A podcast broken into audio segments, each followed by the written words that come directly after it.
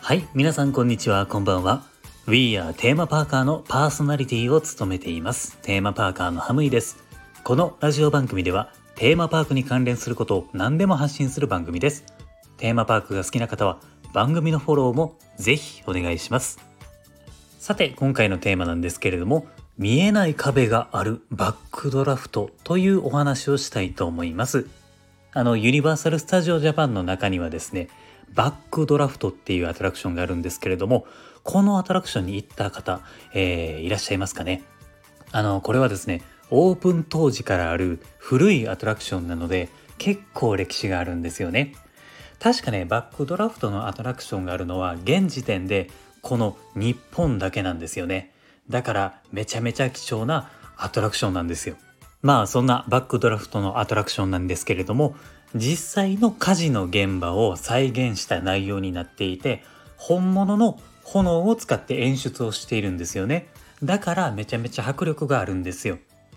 まあ最初はねこうカート・ラッセルとかが出てきて映画のメイキングをね、まあ、どんな感じでやったのかっていう、まあ、映像を見るんですよね。でそしてまあ最後の部屋に進んでいくと実際に化学工場の大火災っていうものを体験するようになるんです。ここの火事の現場のところなんですけれども不思議に思ったことってないですか？炎自体はものすごく威力があって熱いし熱風来るしで今にも炎が自分たちの目の前に来そうな体験をするんですけれどもなんでこれだけの炎があるのに僕たち観客の方に炎が来ないのかなっていうのが気になったってことないですかね。実はこのバックドラフトにはこの見えない壁っていうものが存在しているんですよね。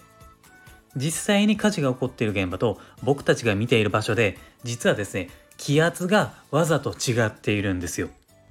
これが、えーエアーカーテンっていうもので仕切られているんですよね。まあ、エアーカーテンっていうのはいわゆるあのそのままで風のカーテンが設置されてるんですよね。まあ、つまりこの空気の流れが違うので炎が僕たちのところまで来ないようになっているんですよね。だから安全で大迫力のある火事の現場っていうものを体験することができるそして再現することができるこれがバックドラフトのアトラクションなんですよね。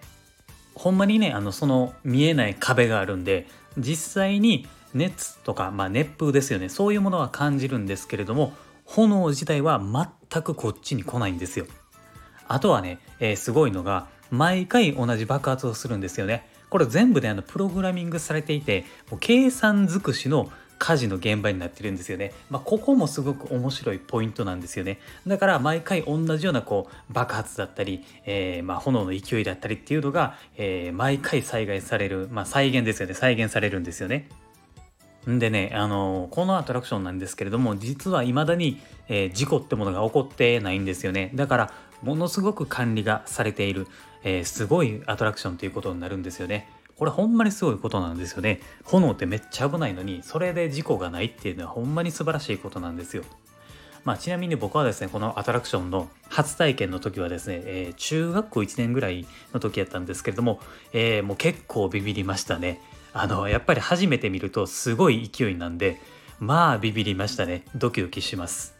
はいまあ、えーそんな感じなんですけれどもまあこのバックドラフトはですねユニバがオープンした時からある貴重なアトラクションなんでぜひ機会があったら、ま、行ってみてくださいはい。まあ、というわけで、まあ、今回はこんな感じになります。今後もですね、この番組ではテーマパークに関連することはどんどん発信していきますので、リスナーの皆さんと一緒に楽しく、ラジオ型のテーマパークを作っていきたいと思いますので、ぜひ応援をよろしくお願いします。あと、コメントとかいいね、そして、えーこの番組のフォローもぜひお願いします。最後に僕は Twitter もやっていますので、こちらをフォローしていただくと配信を聞き逃し防止にもなりますので、ぜひこちらもフォローをお願いします。概要欄のところに URL を貼ってますので、こちらから遊びに来てください。